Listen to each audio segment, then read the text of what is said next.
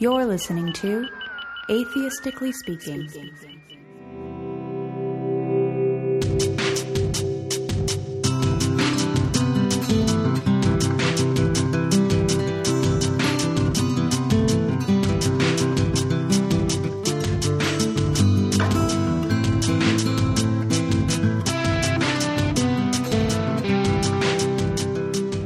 Hello and welcome to Atheistically Speaking. This is episode 234. 234. All right. Cool milestone there. Celebrate. Uh, and I'm your host, Thomas Smith. Joining me back for a second time is Krakus Varsovian. I'm told that's a reference to something, right? But I don't know what that is. It is. Well, you got the Google machine right. So. Uh, okay. Okay. Someday I will figure that out. But then again, it, I could also just leave it a mystery, you know, because it sounds cool. So maybe it's better if I don't know.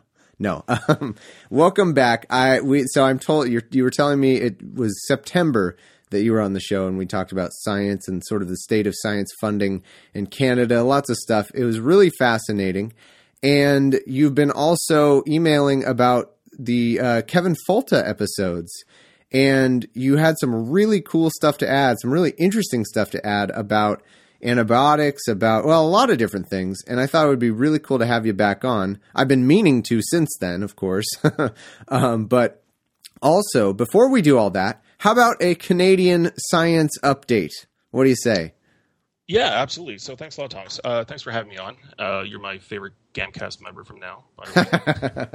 Appreciate that. No, no, offense to the scathing guys. Actually, I've been listening to them since episode one, so that's you know I love those dudes. Anyway, um, yeah, so uh, for your American listeners, we had an election back in October. Um, Ooh, and you have a dreamy prime minister, right? I can't, I can't stop seeing this guy everywhere about how he's he's so great and just the best looking.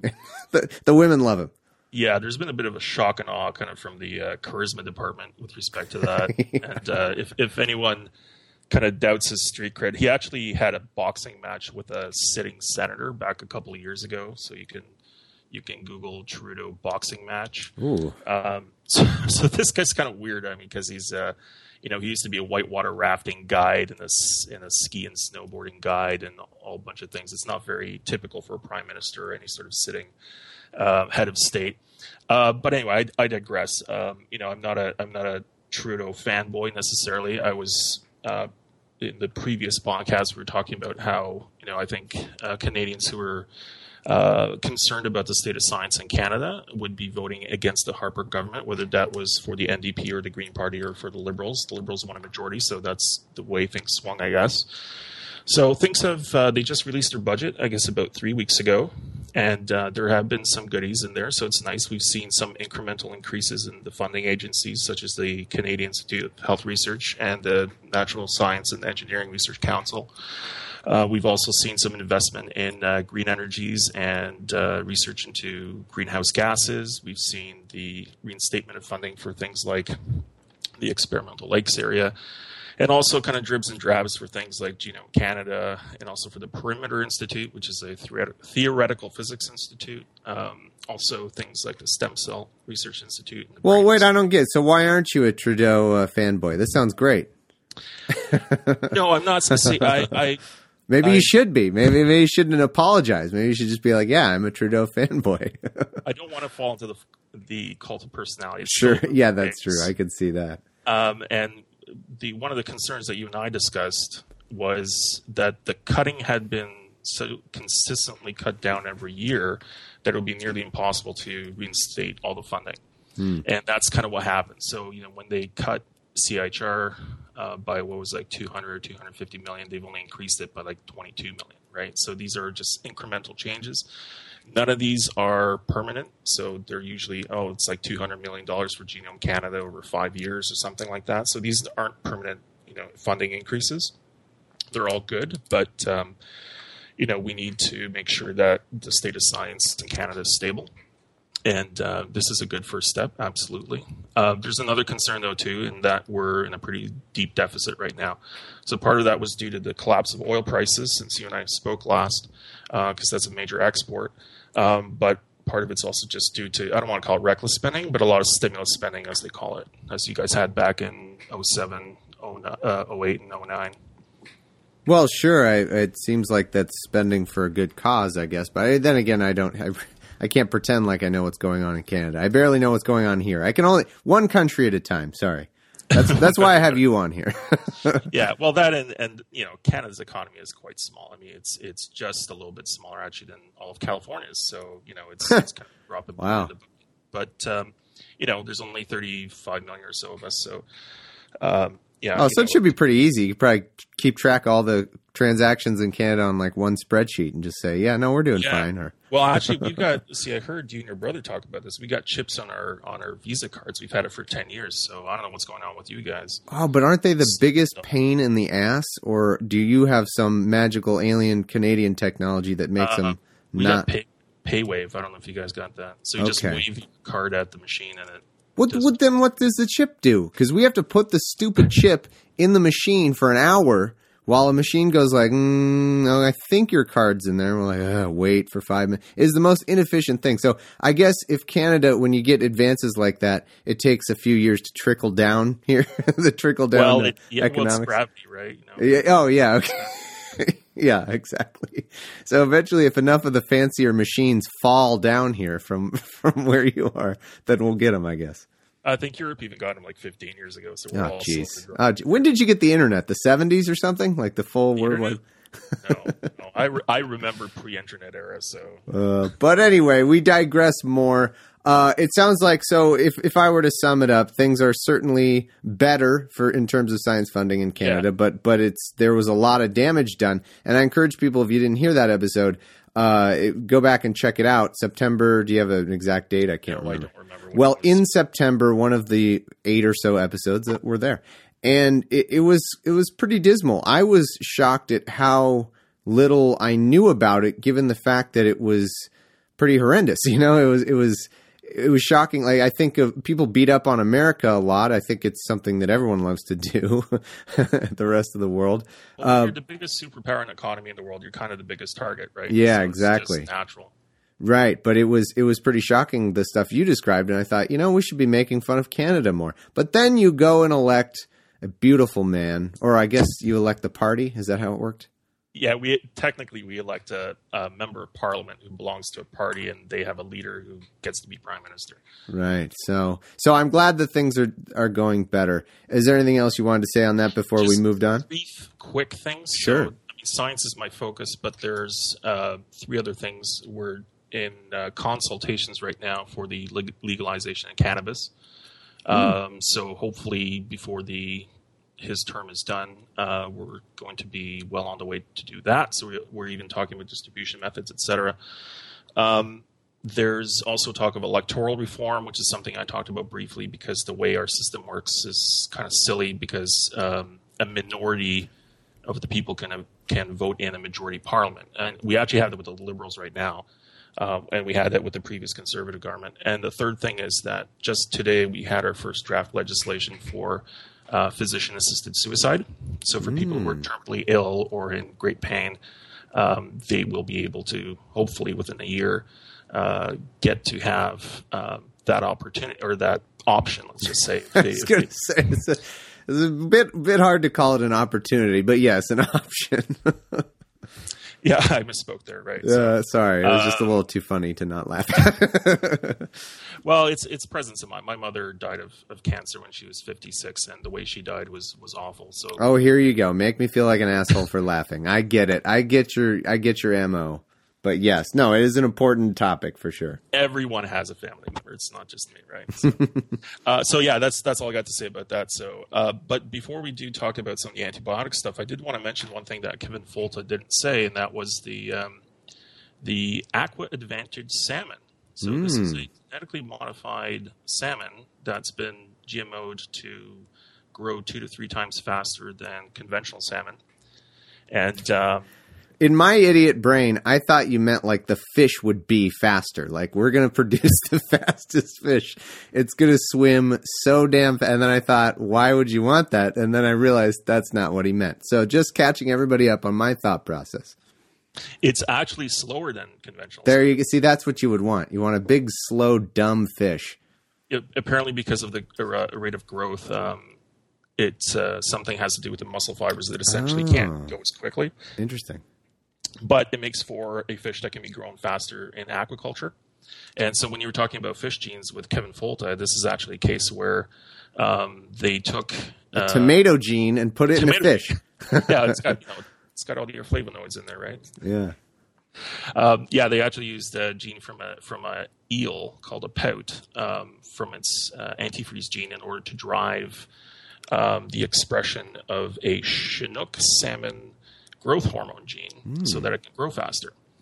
Uh, but in order so it doesn't cross, like if it gets out of the pens, and so it doesn't cross with other salmon, it's actually triploid, which means that it has an extra set of chromosomes, so that if it tries to mate with another salmon, it won't be able to because it's sterile. Wow. That is so cool. I mean, I can imagine the horrified people who are really into like natural everything. Like they must just be very horrified by this. But it, it's it's unfortunate because it's an incredible opportunity. I mean, it sounds like it, it's it's it's going to. Well, okay. We I guess we don't need to rehash all of this because we talked about it. I talked about it with Kevin Folta, but I, I mean, it is really depressing that I can imagine people reacting like that's some sort of horror show we're creating when in reality. I mean, we are creating uh, efficiency. We're helping feed people. I mean, it's it's anyway. All those things we said. Go back and listen to those episodes. Yeah, uh, and that was great. Your couple episodes on GMOs we were actually fantastic. I think it was very informative and useful to to our crowd. Thank you. Uh, so uh, yeah, let's move on to some antibiotic resistant stuff. sure. Yeah. Well, take it away. Uh, can I recall an anecdote? Yeah. Absolutely. Uh, so, I mean, my interest in this is, uh, I mean, I, I'm not an expert in this. I'm not a uh, the science that I used to practice, at least, is isn't related to this. But this touched me personally a number of years ago, when my wife actually had a severe accident, boating accident, in 2007, that led to an open fracture in her tib fib. Her her tib tibia and fibula, that's the lower leg, basically uh, telescoped, um, created. You know, it was like this horrible, horrible injury um, essentially uh, they were considering amputation. Anyway, fast forward a few surgeries, and she had these open wounds on her legs from a process called fasciotomy to prevent um, her legs from uh, basically suffocating from lack of blood flow. Because of these open wounds, she had to have a lot of antibiotic treatment in order so that she wouldn't get affected. Uh, she contracted something called Clostridium difficile, which is uh, a gastric bacterium that most of us have but in this virulent form basically causes a form of chronic vomiting and diarrhea that leads to um, dehydration and in elderly patients frequently leads to death. So she was cured of this by a drug called Flagyl. And when she finally returned home, because she was up in the Great White North in the middle of nowhere in some hospital in the boonies, when she returned home, um, her orthopedic surgeon noticed that she had uh, maceration in her wounds, meaning that she, it looked like her wounds were becoming infected. So he prescribed something called clindamycin, which ended up wiping out her gut bacteria all over again, and she reacquired this C. diff infection. So, in the end, we had to hospitalize her again because she had lost so much fluid um, that she was losing consciousness and had started hallucinating, and she was treated with Flagyl all over again. The Flagyl the second time didn't work, and it meant that we had to move on to a second um, antibiotic that's um, it's not quite the last line of the defense, but it's a more uh, it's it's used for antibiotic resistant bacteria of that particular strain. And uh, at the time, because we were outpatients, we had to pay the cost. So it cost about thousand dollars for the prescription, um, which translated to American because American drugs tend to be two to five times more expensive. In, in the states, would be be somewhere between two and five thousand dollars. Well, So- what's this side note? What is this the healthcare difference? I mean, are are you so why wasn't that covered at, at all? Uh, well, so universal healthcare isn't quite universal in Canada. So Uh-huh. if you're admitted to hospital, uh, everything is covered essentially. Um, this is something my sister, who's a clinical pharmacist, would know better. But when you're out in the community, you usually have to pay for drugs yourself, unless you're a senior, I believe, or you get some Huh. sort of discounts if you're a senior. So, it's then- universal, but you weren't in the right universe. That's the problem. You were in a different universe. Well, part of this has to do with the fact that despite um, the pride many Canadians have in a universal healthcare system, there's a strong contingent and vocal contingent of, of right wing opposition that wants to liberalize the healthcare system and essentially privatize it. So there's this constant push and pull Well, Um, I do think what we ought to do is I ought to call Canada out because last time that really worked for you guys. Last episode when I said, you know what, let's make fun of Canada more, and uh, and and I'll call out the fact that your universal health care isn't so universal, and then probably a few months from now, you, all of a sudden you'll magically have a brilliant system. That that's at least learning from prior experience. That tends to be how it goes. That tends to be how it works. well, yeah, I, I, healthcare costs in the U.S. are actually quite astronomical. So Yeah. some procedures in Canada tend to cost a lot less, but that's because you have the insurance infrastructure in place that tends to tends to increase prices, right? Um, but anyway, this is not a discussion about that. Uh, so you know that's my personal experience with it. Uh, but you know this is a big problem. The CDC in 2003 released a, I guess it's a report you'd call it. Well, I think I sorry I interrupted you. I don't know. Did you did you finish the story necessarily? I mean, you were so you're paying a ton, a thousand dollars, which was two to five thousand here, essentially could have been uh, for a drug that that wasn't covered. And then I interrupted you. So what what happened? I mean, don't leave us hanging.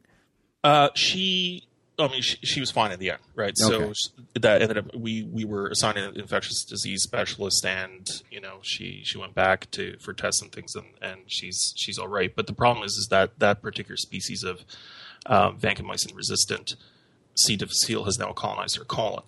And uh, anyone who actually lives in close proximity with anyone else, at one point or another, they, their gut bacteria starts to converge because you like it, as as, as terrible as it sounds, it's impossible to avoid shit. That's so interesting. That's true. Just any, and this isn't because of the, um, you know, the the what disease is that the right word? The the virus or what was it? Well, it's, it's a bacteria. Bacteria. So it's- it, this one's particularly nasty because it sporulates, right? So Okay. the spores are actually heat and um, cleaner resistant. You can only basically cl- uh, kill them with high heat or with bleach. Wow. But Right, so- but uh, what I was trying to ask is this is normal just for any two or more people that they're Yeah. It, Okay. You're, for instance, let's just uh, back up a bit. I mean, if you're when you're born, if you're born by natural vaginal birth, the gut flora that colonize you mm-hmm. are acquired from your mother because let's face it, the vagina and, and the anus are very close together. so uh, you get those on your face, etc., and then you swallow them, and that becomes your your your Oh basic. my god, that is so crazy. What what a weird plan by God. But anyway, okay, that is bizarre. had tons to do with it. Uh, actually, no, it's been shown that, that kids born by C-section actually have fewer uh, or, or a decreased variety of gut microbes. Really, you know, I might have been born by C-section. I should count my microbes. That's interesting. I think I was born by C-section. Wow, that's crazy. Sure, it can be genetically tested. Yeah. Um, so the point is, is that if you're living with someone, especially if you're living with them intimately, then then you will at some point like your gut flora will converge because you're swapping them all the time. Huh. So she and I essentially have to be careful now because she's had C. diff. She can't use certain kinds of antibiotics. So when she goes to the hospitals uh, for anything, she has to let them know that she's had C. diff and she's had a virulent form. Um, they haven't said that about me, but I'm I'm cautious about it too, just as a precaution. Wow. Um, so yeah, so we're fine. Uh, other than the fact that you know, uh, if we take antibiotics, it might kill us. well, so it it is. I mean, it sounds pretty dangerous if something else. If you get something else, right? I mean, is that the issue that if if you get some other, you know, have some other need for antibiotics, what are your options? Yeah, and so we tell if we just see our normal family physician, or if we're in any other, if we see a specialist, if we need to get antibiotics, we let them know, and they try to tailor the the therapy accordingly. But it, uh, my wife got an ear infection. We're both divers, so we're prone to ear and respiratory infections. And uh, I actually had to call my sister right in in, in the office and say, "Do you really think these drugs are the right drugs?" Because Oh, she's more of an expert. Often the pharmacists know better than, than the actual physicians in terms of what to prescribe in particular situations because they have the expertise in that. wow. What did they end up being okay? Yeah, she was fine. Oh, so, okay. so that was okay. No, I meant the drugs. Yeah. Oh, the, yeah, they were great. Oh, okay. Tripped you out and everything. That's interesting. Okay, so wow, uh, where were we? at? So everything ended up okay. I'm really glad to hear it. That that's a, a very horrifying injury, and I I was definitely cringing at the at the thought of it. But I'm glad everything turned out okay. But uh, this this relates, of course, to to people who, just in case, didn't realize the whole discussion on antibiotic resistance. Um, and and that's the reason you emailed me about it. Is I talked a little bit about that. I clarified because uh, the first guest I had, Derek, uh, sort of minimized that a little bit. I, I kind of want to catch up with him. I might message him and see what he thinks in light of all these episodes. Maybe that's a good idea. Maybe I'll do that. But he definitely minimized it, and I later emphasized that I, that was incorrect, and, and I tried to clarify. But but you've gone even far further here in that. So uh, go ahead and continue. Yeah, so just wanted to. So the CDC in the in the United States um, has, you know, in a report from 2013 said that antibiotic resistance is a concern. So two million U.S. citizens every year get acquire some sort of antibiotic resistant infection, and of those two million, approximately 25,000 die. Wow. And uh, it's only getting worse. So the amount of antibiotic that's being used, I mean, not only in the medical system, but certainly in the agricultural sphere is increasing. So as as you mentioned previously, in the United States, it's something like between 80 and 85 percent of all antibiotics consumed go into agriculture. Mm-hmm. And uh, around the world, I mean, there was a there was a study a couple years ago in, in uh, the Proceedings of Natural uh, National Academy of Sciences that showed that it's going to increase 67 percent by 2030. And uh, especially in developing countries. Sorry, what's going to increase? Just overall use usage. Okay, yeah. okay, but not like in, in, in our country. Yeah, okay, okay, gotcha. And in developing countries, it's going to double um, by 2030, eh, which is approximately seven times faster than the rate of increase of the population. Wow. So it's all going to animal use, essentially. Wow. Yeah, and that seems to make it even more urgent. I, I forget if you mentioned this in your email, but uh, someone else I think commented, or if it wasn't you, that uh, you know why do this with antibiotics? What we're doing is this weird thing where talk about unnatural. You know, we're we're pumping. The, it's not to treat any disease. I mean, we also treat diseases in in cattle, or or rather, we try to prevent them and all that, prevent infection. But this is just therapeutic or, or below therapeutic doses, just to what was it? It fattens them up and it it it, it increases the what the efficiency of what we feed them to what they produce. I think it was. Yeah, so it's something called the feed conversion ratio. Sure. Uh, so that's the basically every time you feed an animal to another animal or a plant to an animal, you're losing calories due to something called entropy, as, mm-hmm. as all the physicists know. And um, the idea is to decrease that number as small as you can. So the feed conversion ratio of say a cow is say 10 kilograms or, or 10 times the calories of what you need in order to get one calorie out of, of beef.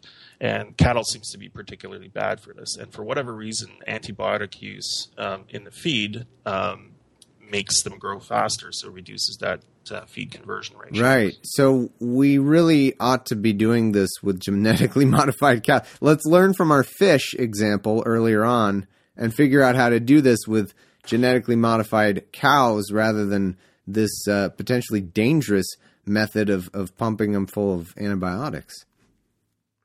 Yeah, and that, and I think I mean that's exactly what Kevin Folta was saying. I mean, the idea is to reduce your input. So for those of us who are concerned about greenhouse gases and the excess use of land, etc., um, we really should be considering something like GMO or the overall reduction in, in the amount of livestock that, that we have. I mean, because let's face facts, Americans and Canadians and Australians and most people in the developed world consume way too much meat. We don't need that much protein, mm. right? So I mean, that's another uh, potential solution. I mean, but that still won't get a, get rid of the antibiotic problem. So the U.S., as far as I know, is one of the only developed countries that still allows the use of antibiotics for non-therapeutic reasons. Canada is either just phased it out or is phasing it out, and the entire EU doesn't allow. Once again, you're ahead of us, and we have to wait for the uh, the regulations to trickle down to us. But eventually, we'll figure it out.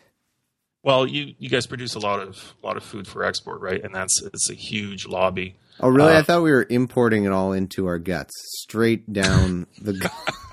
I didn't know there was any left over to export. Is that true? Okay. yeah. News to me. the case, yeah. yeah. Um, so I forgot where we are. hey, that's my job. Make sure you forget where you are. Uh, well, I, I don't know. I mean, you you had kind of reached a, uh, a, a finishing point in your story, and we had started talking about uh, some of the different concerns with this. But I think one thing you, you haven't addressed yet that might be kind of interesting is how these superbugs, you know, how that happened. Like the like where do they come from and, and, and how does that happen exactly? Because I think you had said that I maybe didn't describe it all the way, or, or was I wrong about it? Uh, well, you were talking in generalities anyway. Sure. right? So well, I'm yeah, of not- course. I'm I'm, not, a you out- scientist. Everyone knows I'm not a scientist. Yeah, I, I wasn't calling you out for for the details. Um, you you express some skepticism with the transfer of bacteria from uh, from agriculture and livestock to to humans, and um, that's sort of No, no, I think it was. I, I didn't. I didn't think that the that we could that the um, antibiotics like we were getting a dose of antibiotics from the animal. I that was uh, no. I I fully uh, expect that we could get other stuff like like bacteria from them, right? Well, we do actually get antibiotics from animals. As So like, I- yeah, yeah. I I- did.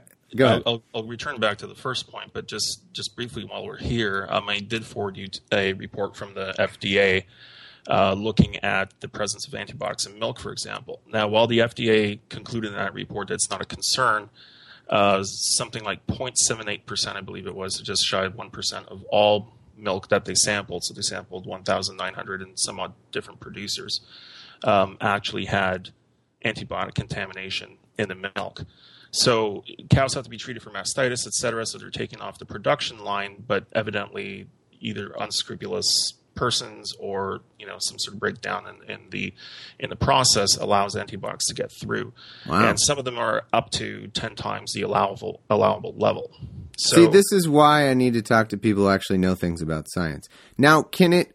Can what about through meat? Because it, it, it would blow my mind if we can get somehow like a dose of antibiotics through eating meat of a cow that took them. But how about that? I might as well ask while we're at it.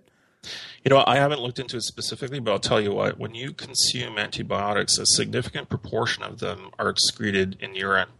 Uh, so if that's the case, Hmm. I don't eat a lot of cow urine.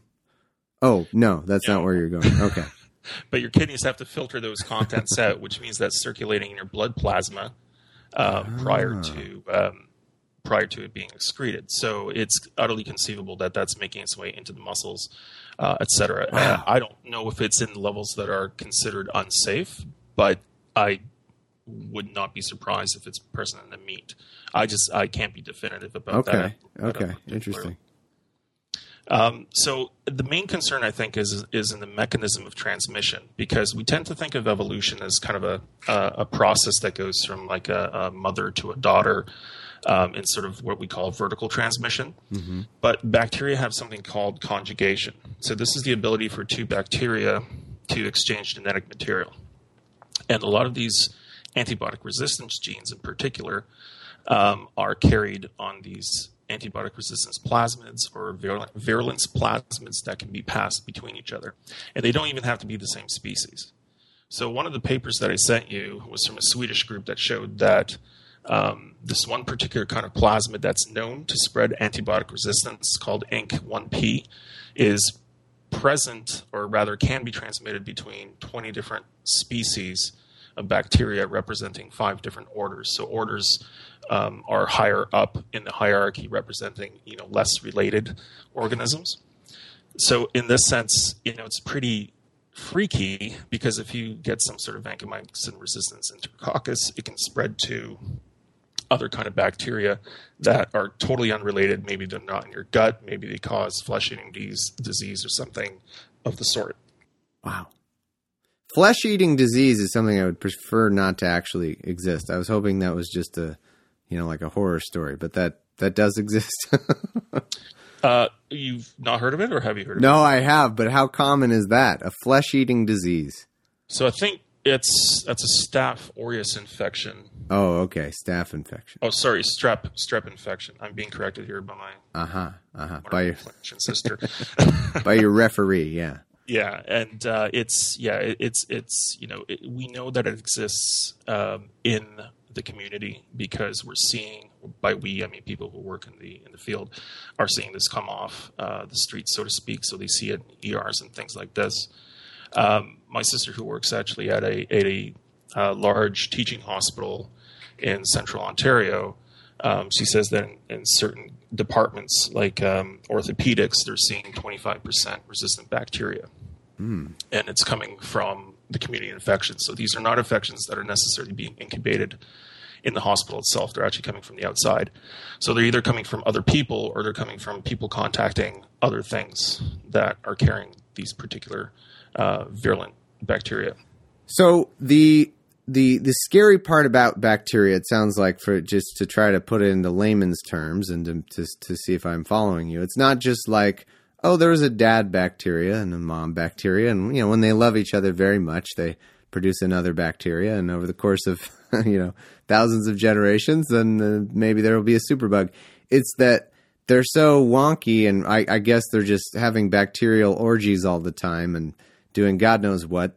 Uh, they they could spread their genetic information in ways that I guess I wouldn't th- think of necessarily, or that your typical person wouldn't think of, and it makes them far more dangerous than we realize. Is that a, a good? Yeah, yeah, and, and you could think of um, there could be bacteria that perhaps are unique to a particular kind of livestock or an animal um, that cannot be transmitted to, to people, um, but they can still pass on the pathogenicity or the antibiotic resistance via that conjugation process. Mm.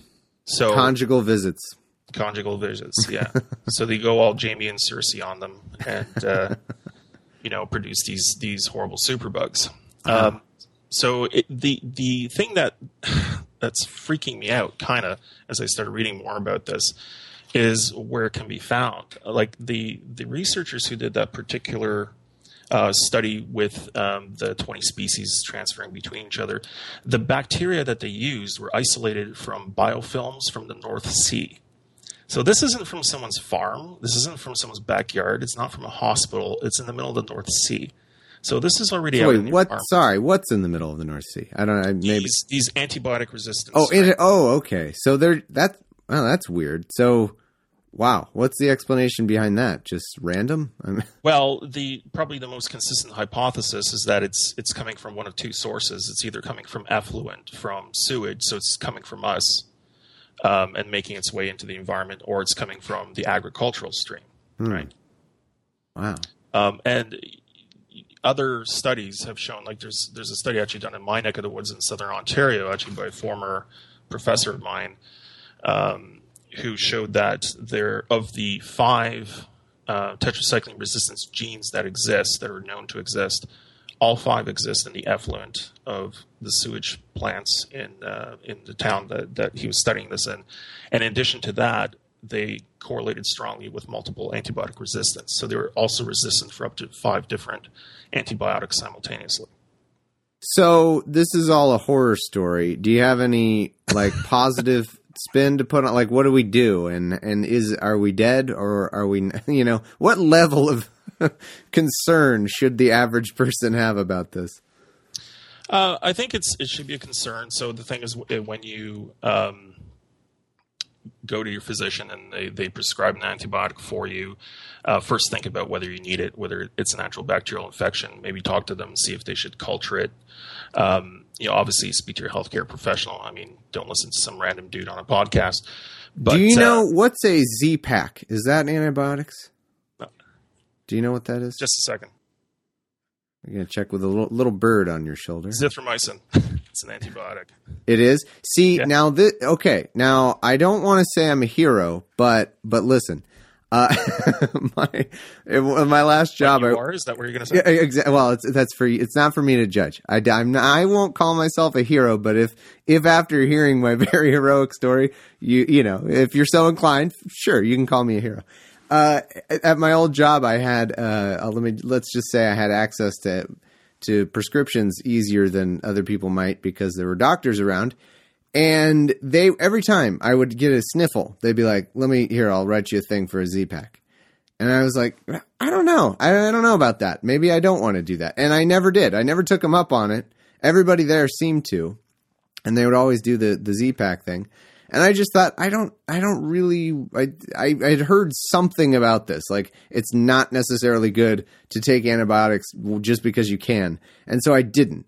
And so again, I, am not going to say, use the word hero, but, but if, if other people want to, I'm fine with it. you know what? And, and that's a very good thing. I'm, I'm very similar because the vast majority of, of respiratory infections tend to be uh, or upper respiratory infections, colds, are viral.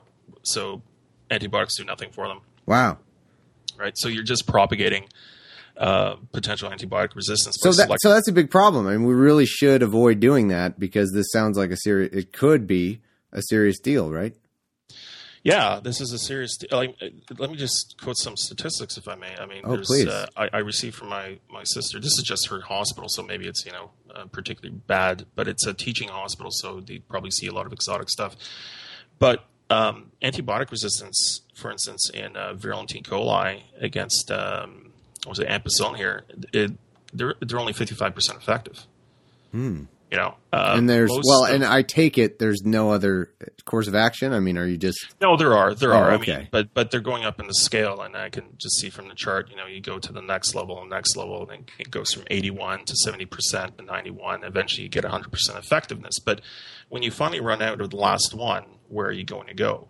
right, right, right? And um, you know, again, twenty-five thousand people a year die from these kinds of infections in the United States, and it's probably going to be a lot worse in developing countries. You're talking about the Z-Pack stuff. I mean, I, I go to the Caribbean often, um, and you can find uh, antibiotics just over the counter without a prescription. So you know these are these are things that have to be addressed internationally. The World Health Organization has you know put out bulletins saying, "Look, countries who do this don't do this anymore." it's Yeah, yeah. To be helping the situation, um, it's had a call to action in terms of limiting the amount of antibiotics in the feed um, or not having them uh, for non-therapeutic purposes. So you know these are all important things that have to be done. But I mean, I think there are other considerations too, as you mentioned. Genetically modified organisms can, to some degree, mitigate this um, by either uh, having them designed specifically to be immune to particular diseases, but also um, to be able to grow faster, so you don't need to promote growth.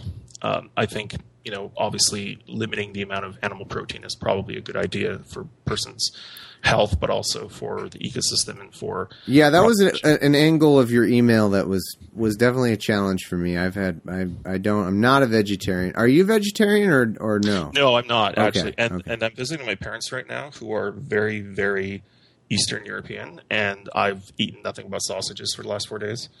so uh, it's So you're not only not a vegetarian, you're really not a vegetarian currently. at present. I, I try to be a demitarian at home. I only try to eat meat for about you know half the week or so. Hey, that's a great approach. I think I've mentioned that before on my show. I, I think that's a if uh, if you can even limit it for a few days, better than nothing, right? I mean, it certainly Yeah, has a significant percentage. If everybody did that, it would be incredibly significant. So, yeah, I think I mean alternate forms of protein might be good too. I mean we I, in my email I mentioned um, you know insect proteins becoming much more popular um, in a lot of developing countries. Um, traditionally, insects c- compose a large part of the diet, um, and as they're making the demographic tr- transition, they're going over to you know, traditional uh, European livestock or East Asian livestock um, that we eat. But uh, you know, Amazon sells uh, cricket flour, for example, that you can put into your baked goods to increase the protein content. that sounds awful. it's I haven't tried it, so I'm not going to endorse it. But, Well, uh, how how about uh, how about chickens? Are those okay? I've I've recently found out with uh, doing some dieting and, and, and stuff like that, and chickens are just uh, chicken rather is just such a efficient for me anyway source of protein. Uh, how are we doing on that? Is that is that better or worse than cows? feed conversion ratio for chickens is actually quite low. It's something like on on the order of like two to three. So is that So- bad? Is low bad? No, low is good. Oh, low is good. Cattle, Oh, okay. cattle is anywhere between five and ten with modern agricultural practice. Okay, so the this lower you can reduce it, the better it is. Um, so, I right. mean, So this is so that would the ratio would be what what to what? That's one the, the something amount of, food the to number of calories essentially you have to put into To get- okay, get gotcha, out. So gotcha. so for every two calories you put in, you get one calorie out. oh that's pretty good. versus you know at the at the extreme end of ten with with uh, with cattle.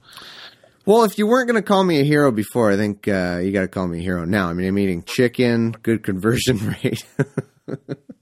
Yeah, and uh, we, we talked about this briefly before, but maybe you should eat a little bit more seafood and and not uh, I mean sustainable seafood at least, and things like uh, lower on the food chain things like mussels and you know oysters and things like this that are filter feeders and, and therefore Can we do something about the fact that all the food that is best for everything is the worst? Can we figure that out? Eh, All the, the food that's best for the environment, best for me, it's all the worst. I don't want to eat it. a kilo of mussels at a single so- sitting, so I don't know what I'm talking about. I, I yeah, I guess I need to f- figure out a way to. I well, okay, I don't like seafood. I I I'm weird in that way, but uh, but but even other stuff like vegetables and all that and and whatever. You know, it's like, come on, can't we genetically figure that out to where we make the food that's good for us taste amazing? That's that would be the biggest advance we could possibly do. It would fix everything, wouldn't it? I don't know. I mean, if uh, there's there's a couple podcasts out there that talk about foodies and things like this, and, and they're they're trying to breed out things like bitterness and kale and uh, and arugula and stuff. And for the people who are kind of foodies like me, I mean, we love those flavors. We love those bitter flavors and things like this. So we know, I get it for the maybe those who don't like vegetables getting Brussels sprouts to, to taste less like farts might be a thing, but you know, for the rest of us, no, we, we kind of like like those complex, you know, flavonoids and, and alkaloid compounds and stuff like that. So I, I- I yeah, that's true. Fair enough. ways. Okay, I, okay, different approach. I do like those those flavors too. I, I hear you on that. Maybe make other things because there's some things that when I realized when I started dieting, I forget if I've talked about this before. Maybe not on this show, but you figure out really quickly. Oh crap! This is a billion calories, and I didn't realize it. Uh, bread, you know, stuff like that. Just basically carbs, stuff like that. And could we maybe make those somehow be fewer calories? So so keep that the same. Well, you can keep your your bitter tastes and all that, and but we just make bread like ten calories instead of two hundred for a slice. So work on that. There's a whole issue of satiety, right? So, um, you know, for years um, there have been trends in the U.S. and Canada in particular but reducing carbs or fats or this and that, and, and in so doing, I think you reduce flavor, and, and in that you reduce satiety, so you feel like you got to eat more. And, and I find it's the same with meat. Ever since I stopped consuming as much meat during the week, and then I kind of save up my my Canadian pennies and uh, buy myself some really really high end, um, you know, antibiotic and hormone free beef at the end of the week. Um, you know, I'd rather have that one steak a week than eat beef, you know, the entire week because it just satisfies me so much more. Um, you know, uh, that's a whole issue. I mean, the, the organic thing, like Kevin Folta was saying, I mean, the, the number of inputs that you need to put in is, is so much less efficient. But if we can overall cut down the amount of inputs by eating less meat, that would be good as well, and good from the perspective of, of antibiotic use. Yeah, yeah. Well, you paint a scary picture. I'm I'm kind of I'm glad I haven't taken a lot of antibiotics, but it but man, that's scary stuff.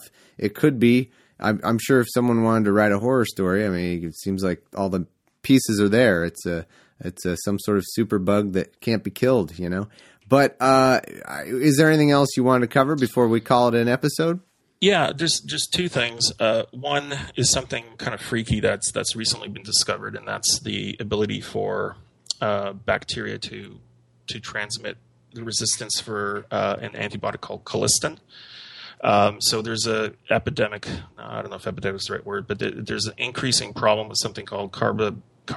Oh, I can't pronounce this antibiotic. Carbapenem uh, resistant er- enterococcus. Um, and essentially, the last line of defense right now is this ancient antibiotic called colistin. Um, and they found a bug in China that um, can actually pass it between different species of bug by the conjugation process, where, whereas before they thought it could just be transmitted vertically. And a bunch of um, this paper only came out this year, but a bunch of um, health organizations around the world, including Canada, started looking into various samples they had banked over the years, and they found that's already present in the food supply in Canada, in the U.S., and in Europe. Wow. So that's kind of frightening. Yeah. Um, the other thing is, and we didn't talk about this in the email, but um, there's another way that we might be able to reduce antibiotic use, uh, and that's by something called phage therapy. So phages are basically viruses that infect bacteria, and uh, in Eastern Europe, in per- particular in the USSR, after the Second World War, they invested a lot of effort into these phage um, techniques for mitigating the spread of, of bacteria. So rather than using um, antibiotics, they actually used viruses to kill the bacteria. Yeah, cool. So that could be, you know, a, another avenue to investigate. Unfortunately, there's just really poor clinical studies available on that right well, now. it's, so it, it is interesting that it could be. I mean, I, this may be unrealistic, but it could be that new technology like that or something, new advances, and all of a sudden we wouldn't even care about this problem, right? I mean, if we could somehow find a way to, to use something else, but then again, who knows? Maybe a new problem would be created by Well, you just never conspiracy theorists have suggested that the problem is um, that some of these organisms just basically, well, virus isn't technically an or- organism, but some of these biologicals can't be patented or will be difficult to patent. And um, as such, pharma companies don't want to touch them because they can't make any money. Uh-huh. Hmm. Uh, and so they're not being used. Um, you know, this is also the reason why pharma. Do, and I'm not. I'm not a anti big pharma guy, by the way, uh, but it, it's also a reason why antibiotic development is tough for pharma companies because it costs so much to develop, and when things become resistant right away, your product is useless. And Oh, wow. Yeah, I didn't think about that. recoup your investment, right? Yeah. So that's a whole issue. Well, that's a major concern. I mean, it takes millions and millions. Well, is it billions or is it millions to to, Uh, to actually create these things? This up today. Um, so something like four percent of all drugs that are developed in the lab make it to clinical trials, Yeah. and of those, only five to fifteen percent, depending on the class of drug, make it through the trial process, and only eighty to ninety percent get approved by in the United States by the FDA. And uh, clinical trials can cost anywhere between twenty and one hundred and fifty million dollars to run. So, you know, when your success rate is 0.5 percent, and you got to blow hundred million dollars every time, it's you know, not a lot of Yeah, incentive. that's very that's an expensive habit right there. That's an expensive drug habit, you might say. Uh, so all right, thanks so much. I, the time has flown by, but I I really appreciate you coming on and explaining some of this stuff to me because uh, it sounds like I got a lot of stuff wrong or missed a lot of things and. There's nothing I like more than being corrected on that and not perpetuating falsehoods. So, thanks for that. Uh, It definitely is a grim picture in terms of uh, antibiotic resistance, but uh, hopefully, eating less meat and and maybe the fact that we're phasing out non-therapeutic doses, maybe that'll help. You know, and and and hopefully, it won't be too big of an issue. Thanks again, Krakus. Thank you very much, Thomas. I appreciate it a lot. Oh, the pleasure was all mine, and I hope to have you back on again soon. Oh, I- and I just want to give a shout out to uh, the sparrow on my shoulder, Julia, my sister, who's been slapping me with various things. Ah, I good. We, we keep, so you're keeping me in check. She's keeping you in check. We're good. We got a good buddy system going on. Great. Cheers. Thanks.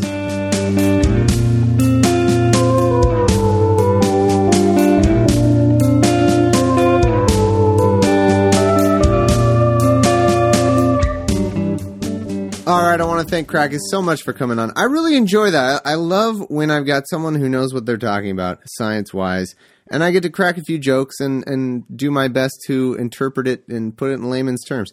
That's uh, that's fun. I hope you guys enjoy that format as well. Uh, it's not going to be every show, of course, but it's it's been it's been really fun to do that. I think we both get a lot of info and and maybe uh, have a fun time doing it. So thanks again, Krakus and that's some scary stuff. I'm a little, I'm kind of worried about these superbugs. I'm going to do my best. If I see one, I am going to stomp on it, and I think if I've got my science right from Krakus, I think that should do it.